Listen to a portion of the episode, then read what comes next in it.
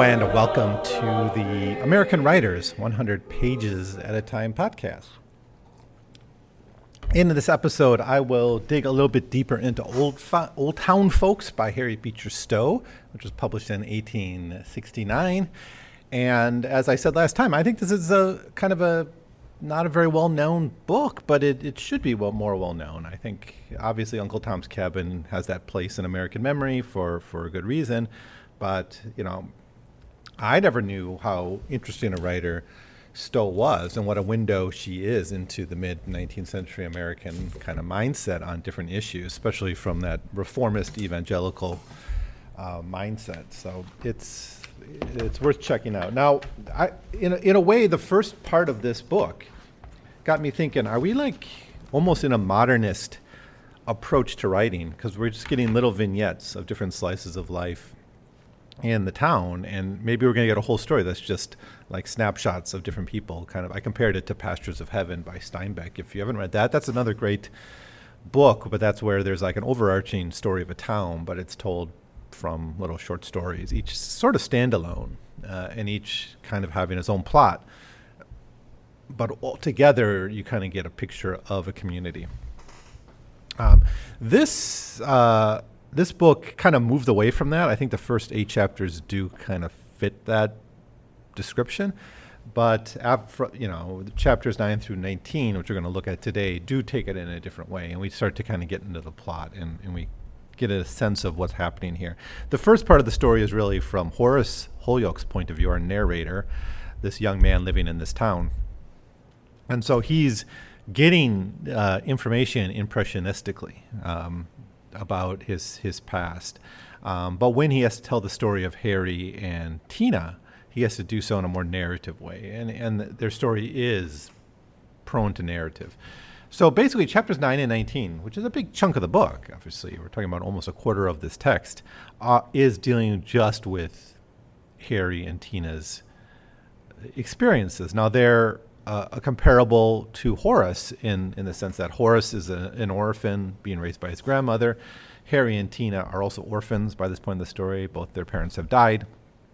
And they're sent to be essentially apprenticed to uh, these, you know, these people in a, in a nearby town, close to Old Town. Um, now, the this is a fairly common thing. I, I am off and on working on a book about a guy named Warren Chase, who was a utopian socialist who was part of the Wisconsin Constitutional Convention, uh, kind of the, the left wing of the of, of the Constitutional Convention, advocating for black civil rights and women's right to vote and bank, you know, lenient bankruptcy laws to protect homesteads and things like that. Uh, he was against capital punishment, so he was kind of a progressive figure. He later became involved in spiritualism and toured the nation as a spiritualist speaker. He wrote a book during the Civil War, really focusing on the need for land reform in America. This is an interesting guy. Um, he's not very well known, though, but he did write an autobiography. And one thing you learn in that autobiography is that he was orphaned. He, w- he was an orphan and forced to live with a cruel master, apprenticed to a master, indentured essentially, through his childhood. That was a common way of dealing with orphans in those days, and often I mean, maybe it's a cliche, but it happened to Warren Chase, and he was a real guy. You get sent, you you you get sent to someone who doesn't really want a child, just wants a laborer, and will just mistreat mistreat them. So um, this is not an uncommon experience, it seems. And then running away from that and trying to resist it, which Warren Chase did, he was able to be reapprenticed with a more like a lawyer family, and, and he got a little bit better treatment and education there. That's that that's part of the American story too right? Um, now, Harry and Tina go to very different people in a way. They're the same family. So, uh, old Crab, Caleb Smith, it, uh, Harry goes to him. Now, he has an older sister. Smith has an older sister named Miss Asphyxia Smith, and she takes Tina. Um, now, they have very kind of different views. I think Harry just, Harry's uh, master, uh, old Caleb Smith, old Crab Caleb Smith just wants a laborer, just wants someone to work for him, and it's kind of indifferent to any kind of didactic or progressive training at all. He's not interested in education. He's not interested in Harry's future. Just wants to labor on the farm. Miss Asphyxia, wonderful name. It's just such a. Uh, is there anyone who's ever been named Asphyxia? Is that a real name? It's kind of like how uh, uh, what's her name? Um, uh, Harriet Jacobs called uh, called her master, you know, Flint. It's like the use of names to connote character is, is pretty common here, and certainly this is an asphyxiating environment that that Tina is living in. Um, but this is a little bit different. This is I don't want to say Mrs. Asphyxia is indifferent to Tina's upbringing. It's just her idea of an upbringing. Asphyxia's ideas of upbringing is what she got, which is harsh discipline, labor, no enjoyment, no fun, no pleasure. And that's what she passes on to, to Tina. Um, and it ends up coming off as very cruel, and it, it certainly is but you get the sense that she actually thinks that this is the best thing for for Tina, even though she's totally misguided. So, anyways, let's jump into this. Chapter nine is called Harry's First Day's Work, and this is uh, kind of, uh, you know, here's an example where the 100 page at a time really lines up well. It, uh, usually I, I, choose what I read basically on page count and where the chapters line up, but sometimes it really, you get a nice chunk. Uh, and today is certainly one of those days because this story of Harry and Tina kind of has a beginning, middle, and end. Um, and previously we were introduced to Old Crab Smith and Tina and the situation with the kids, but you know it really starts in chapter nine where we see this. In fact, Harriet Beecher Stowe tells us we're going to kind of enter in a new topic. Previously, we were talking about the town. Now we're going to talk about the labor, the philosophy of child rearing. In the same way, she had these these she'd wax philosophical in Uncle Tom's Cabin and and step out, break the break the third wall or whatever it's called, and, and talk to the audience. We get that here too. Uh, quote, the philosophy of modern society is showing to parents and educators how delicate and how varied is their tasks. But in the days we speak, nobody had thoughts of these shadings and variations. It is perhaps true that in that very primitive and simple state of society, there were fewer of those individual peculiarities, which are the result of the stimulated brains and nervous systems of the modern society. Be that as it may, the little parish of Needmore saw nothing of the fact that two orphan children had fallen into the hands of Crab Smith and his sister Miss Asphyxia, which appeared to its moral sense to be at all unsuitable. To be sure, there was the sh- pressed shrug on the shoulder and the idea of the fair-haired, pleasant-mannered boy being given up to old Crab.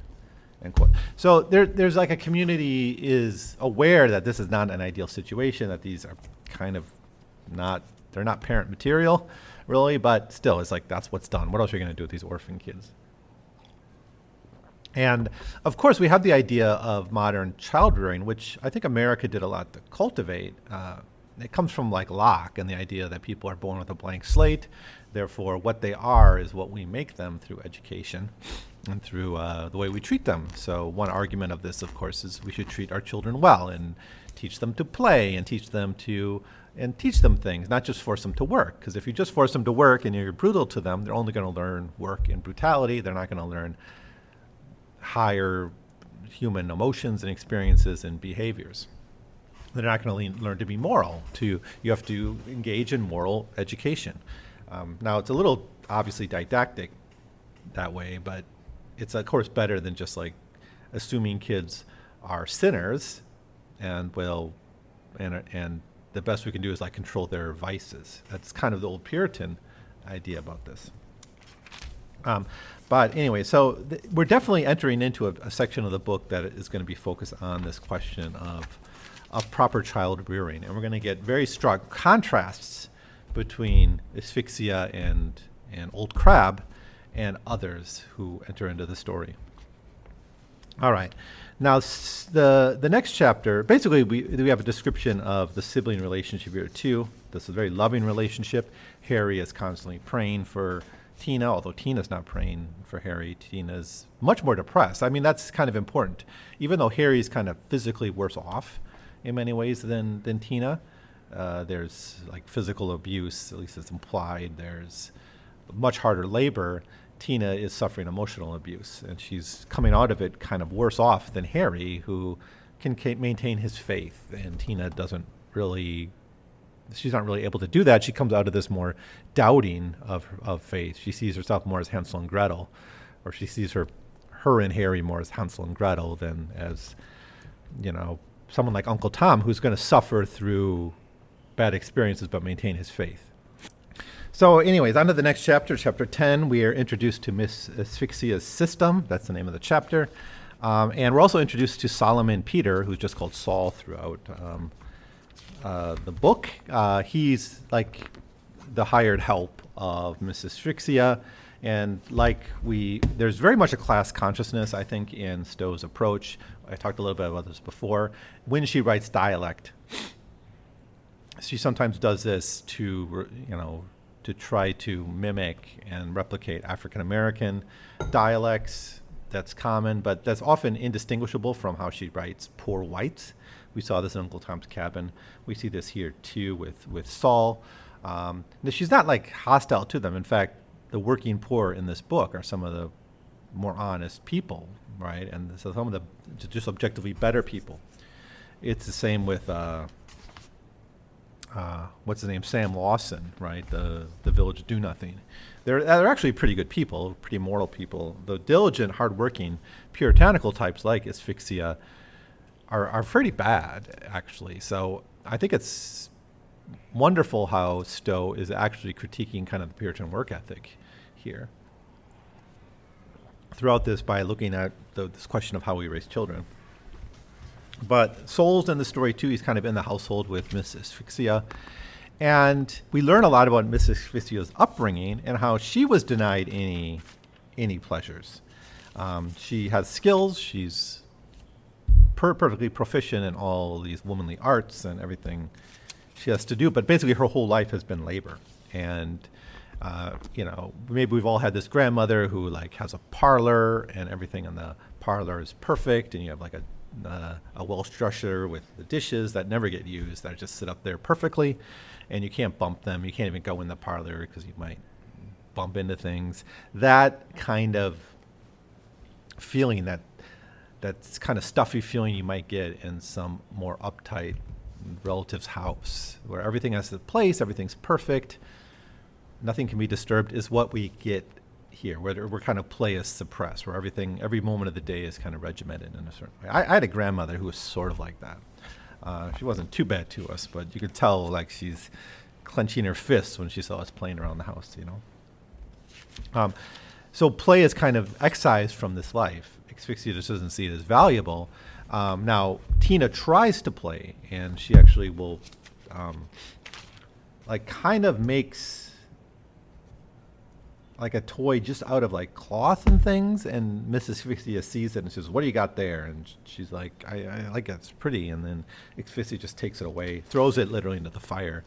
So it's she's she's almost incapable of of seeing pleasure. And stowe tells us like if asphyxia had known that tina actually liked that thing and wasn't just carrying it around like trash she probably would have let her keep it but it was she was incapable of even imagining that one could get pleasure in life.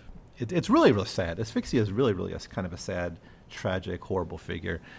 Caleb Smith, her brother, is works a little bit more just as a straight up villain, but he's you know you'd much rather be with Caleb Smith. You get the sense, right? Because you're at least working outside, and he doesn't really care that much. He's drunk a lot of the time. You might get beat more and the work's harder, but there's not like this psychological torment and this like lack of humanity we get from asphyxia. And it's so sad because we get a sense that this has just been passed on to her and she's passing it on to Tina. It's, it's, it's much, much worse. Um, the only kind of education she gets uh, is uh, religious education, which is very puritanical and didactic. It's described here. This is page 1003 of the Library of America version. Remember, this volume has three books in it. Um, she says, uh, or Stowe writes, Mrs. Asphyxia was particularly harsh and emphatic on the answer which described the omnipotence of the Supreme Being, and her harsh voice croaking, If I tell a lie, he sees me. And if I speak an idle or wicked word, he hears me seemed to the child to have a ghastly triumph and to confirm the idea that Mrs. Asphyxia's awful tyranny was certainly backed up with a being far more mighty and from whom there was no possible escape. Mrs. Asphyxia enforced this truth with coarse and homely eloquence, and there was no getting away from God. Unquote. Which is, of course, she stops praying. Harry doesn't. Harry continues to be faithful in in his religious belief, but Tina just ends up being afraid of God, of her God, and, and terrified of it because that's Asphyxia's God that gets passed on to her. Again, it's very, very sad uh, contrast. So she basically takes up this fantasy of Hansel and Gretel, and that Harry and Tina will be like Hansel and Gretel and escape and live out in the woods. And they sort of do. It, it's kind of fascinating when we get to that part of the story, which won't be long. Um, next chapter is called The Crisis, and this is where the relationship between Tina and Mrs. Asphyxia finally break. And it's obviously it's over a trifle, um, not anything important, just a little bit of a, a, mess with some flowers. She was making a garland or something, something beautiful, something nice, and that can't have, doesn't have a place in Asphyxia's world. So this leads to more scolding and and and and shouting at her, and Tina has sort of an emotional breakdown at this point. Previously, we've learned about her fascination with Hansel and Gretel. In fact, the child considered herself and Mrs. Asphyxia as in a state of warfare, which suspends all moral rules. In the stories of little girls who were taken captive by goblins or giants or witches, she remembered many accounts of sagacious depictions which they had practiced on their captors. Her very blood tingled when she thought of the success of some of them, how Hansel and Gretel had heated an oven red hot and persuaded the old witch to get into it by some cock and bull story of what they would find there of what she would find there, and how the minute she got in, they shut up the oven door and burnt her all up. End quote. Now, in a way, this is really horrible because we have a young, a ten-year-old here thinking about murder. drug, although it is through these fairy tale fairy tale stories, um, but also it's like a call for resistance, right? Uh, obviously, resistance seems justified in this way, and what is and, and Hansel and Gretel's, you know, it's not just killing the witch, that's what she's dreaming of here, but it's also an escape from a cruel stepmother. And that's going to be the path they ultimately take. So we don't get the gruesome scene where she puts Miss Asphyxia in the oven or murders her, although that would be nice. You kind of want that at this point in the story. You're, you're hoping for it, but we're not going to get it here. Um, instead, we get an escape plot, which is begins to be described in chapter 12, The Lion's Mouth Shut. And here we, we hear about Harry's plans to escape um, from his master and to find Tina. Now, there's very little interaction between the two siblings, even though they're, I mean, they're they're nearby each other. They're not really allowed to talk much, and Old Crab I think doesn't care as much, but Mr. Fixie doesn't want Tina talking to Harry much. But they they find each other once in a while, and talk and share plans for escape, and Harry shares it with her. And Tina becomes very excited, thinking we're going to go on an adventure like Hansel and Gretel. So she's kind of been driven to almost like these kind of delusional fantasies um, in her hopes of escaping. Um, but the, this chapter ends with a fascinating scene where we, we see Harry finally escape, and um, Harry says, like, you'll never whip me again. That's the last thought he has. But then we get uh, Old Crab coming home. Quote, Old Crab came home that night thoroughly drunk, a thing that did not ver- very often occur in his experience. He commonly took only just enough to keep himself in a hyena state of temper, but not enough to dull the edge of his cautious, grasping, money saving faculties. But tonight he had an experience that had frightened him and driven him to a deeper excesses as a refuge from thought. End quote. So this uh, um, so something happened to him that leads him to drink. Um, now, this type, what would we call this? Like a functional alcoholic, someone who who drinks but has control, doesn't drink during the day, but you know, you know, doesn't drink so much he goes broke. He can still function in his life. He presents a facade of, of well-being when actually it's not. That's what I think we get here. But tonight he gets totally blotto. Quote, when the boy upon whom he was meaning to wreak his diabolical passions so suddenly turned upon him in an electric fury of enkindled passion, there was a sort of jar or vibration of the nervous element in the man's nature that brought about a result not uncommon to men of his habits. And as he was looking as a, in a sort of stunned, stupid wonder at the boy, where he stood braced against the manger. He afterwards declared that he saw suddenly, in the dark space above it, hovering in the air, the exact figure and form of the dead woman whom they had buried in the ground only a few weeks before. Her eyes looked right at me, like live coals, he said, and she had her hand as if she struck me, and I grew all cold over as a stone. What do you suppose it was? said his auditor. How should I know? said Old Crab. But there I was, and that very night the young um ran off. I wouldn't have tried to get him back. I would have tried to get him back, not for my right hand, I tell you. Tell you what, I don't like dead folks. If dead folks let me alone, I'll leave them alone. That's air and fair, ain't it? So basically, seeing the, the ghost here, the ghost of this woman they had buried, um, convinces him not to chase after Harry. He takes it as a sign to let Harry go.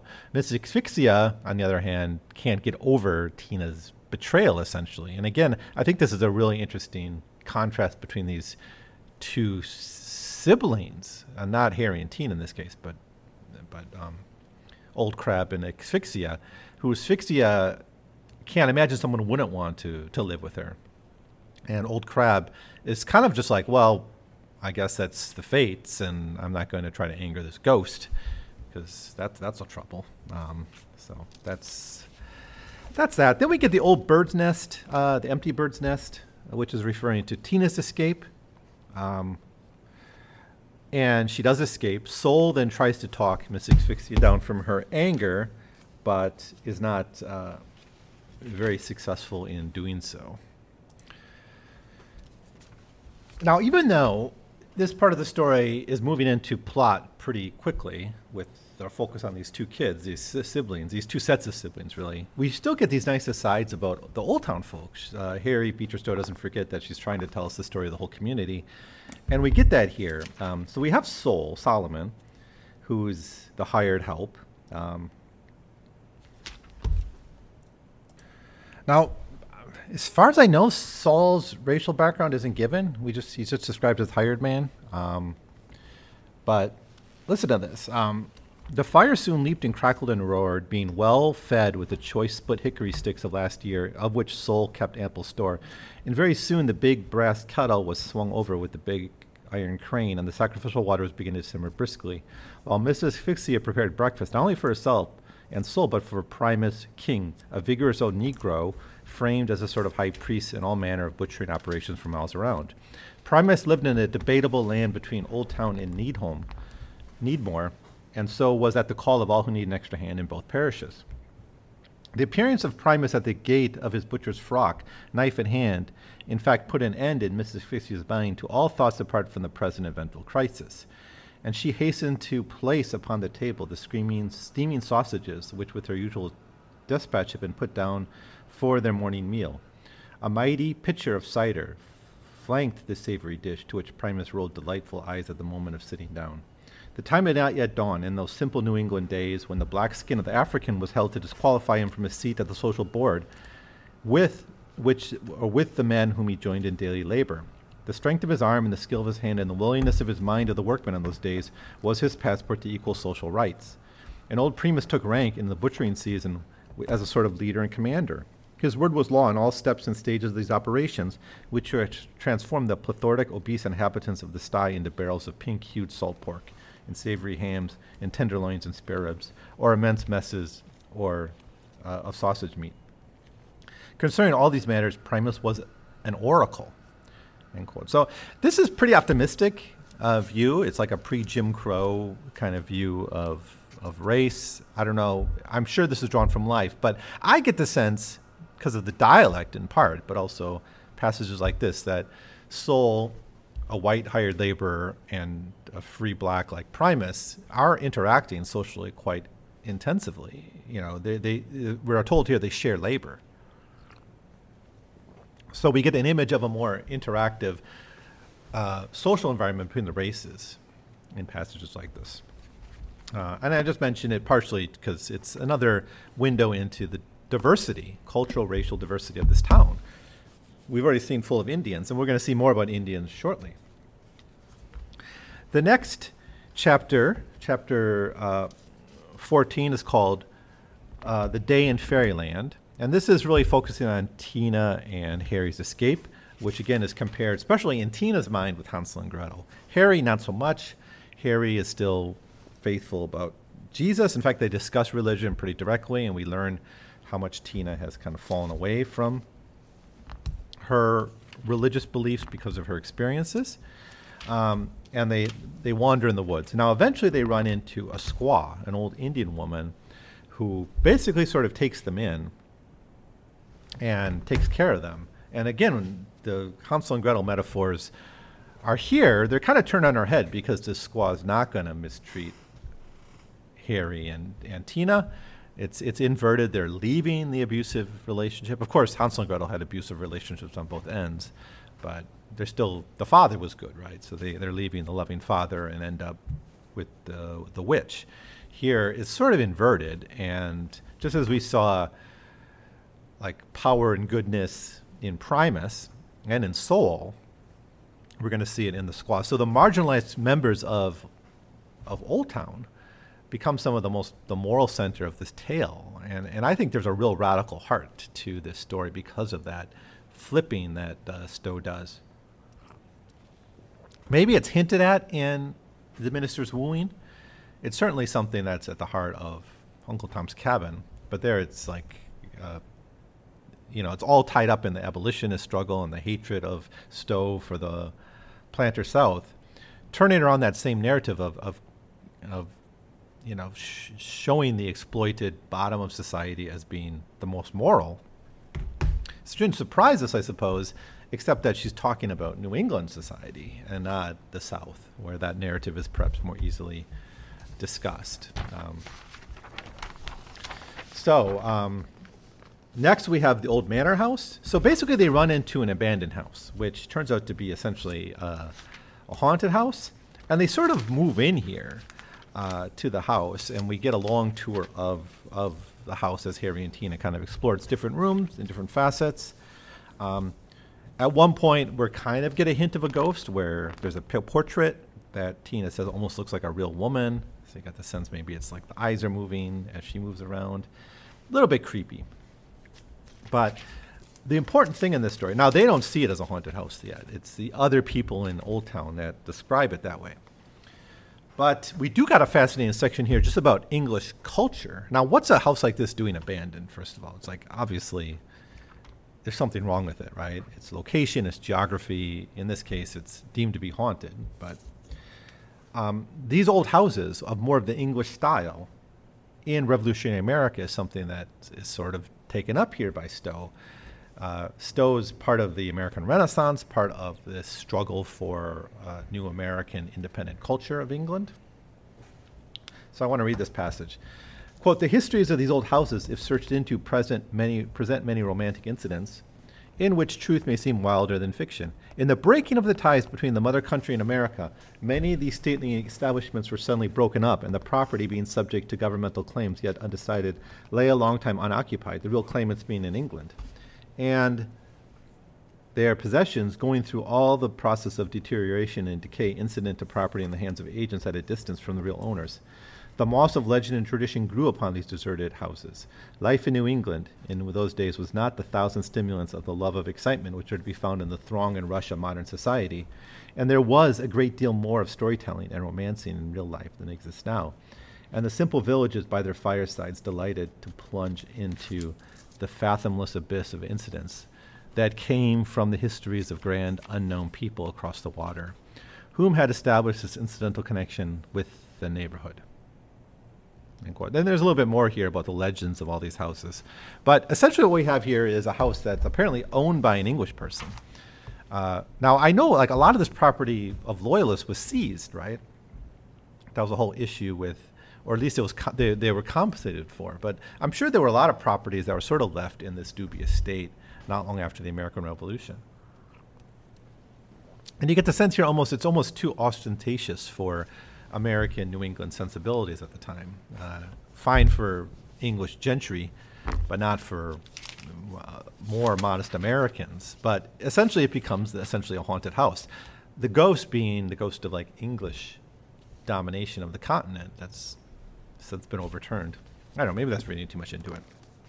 But next chapter um, is Sam Lawson's discovery. So Lawson, Sam Lawson, our town do nothing, comes back into the story at this point, and he discovers the children hiding out at the haunted house, and he brings this knowledge to uh, the grandmother, and she ha- expresses great concern over them. So after we've we've had almost 100 pages of just bad parenting presented with old Caleb Smith and Asphyxia Smith, and now we're reminded of how good the grandmother is in raising Horace. And Horace also enters into the story here as some, someone sort of listening in and participating in the saving of these kids. Uh, in chapter 17, A Visit to the Haunted House, Horace takes part in this expedition. Uh, and also, much of this, like the other Horace chapters we've seen, is just him sort of eavesdropping on the conversations of others. And we get a window into the beliefs and the supernatural beliefs of the people of this community towards this house. And that's kind of a fascinating little uh, section. But basically, it just gets us to save the kids and brings us to the climax of this part of the story. Again, this 100 pages really arc together well, I think. It does kind of tell the contained story. And that is uh, Tina and Harry's, well, Tina's adoption. Harry, I think, also, but the chapter is called uh, Tina's Adoption by a woman named Miss uh, Mehitable. So who, she's another old maid. So that's forced to have us contrast with asphyxia.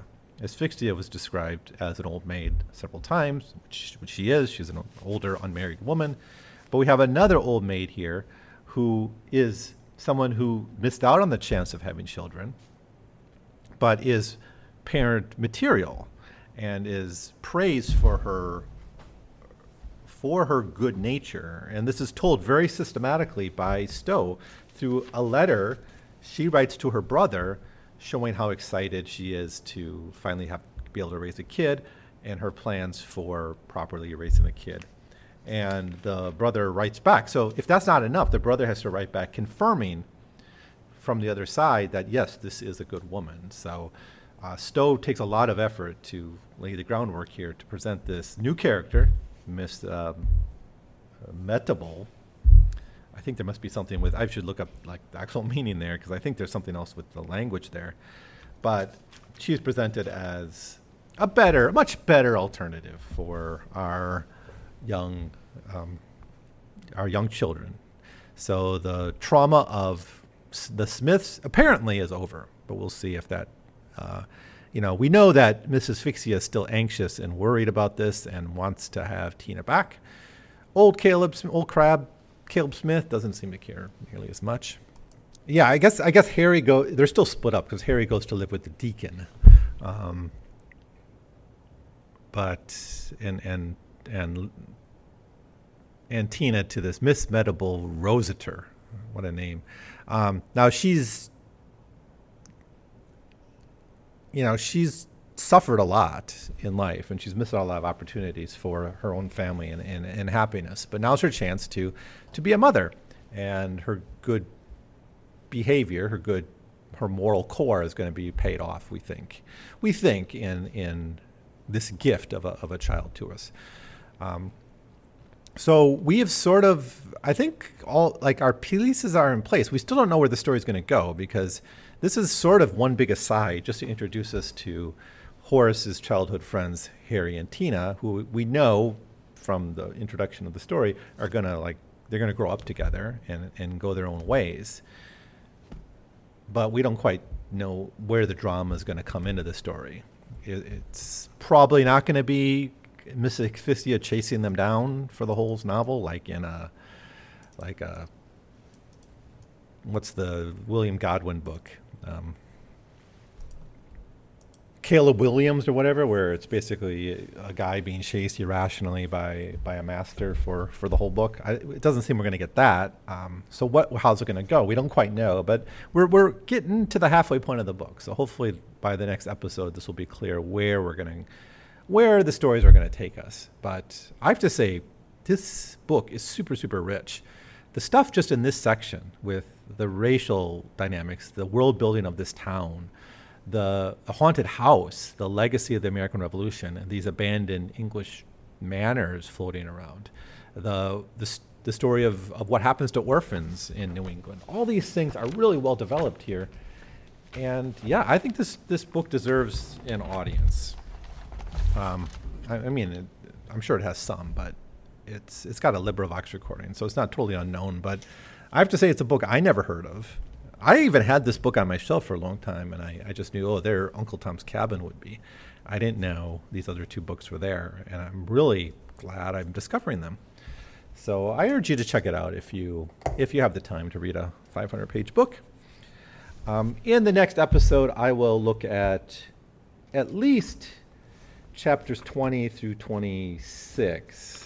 That's 100 pages or so, but I might I might add chapter 27 just to balance things out later on in the reading.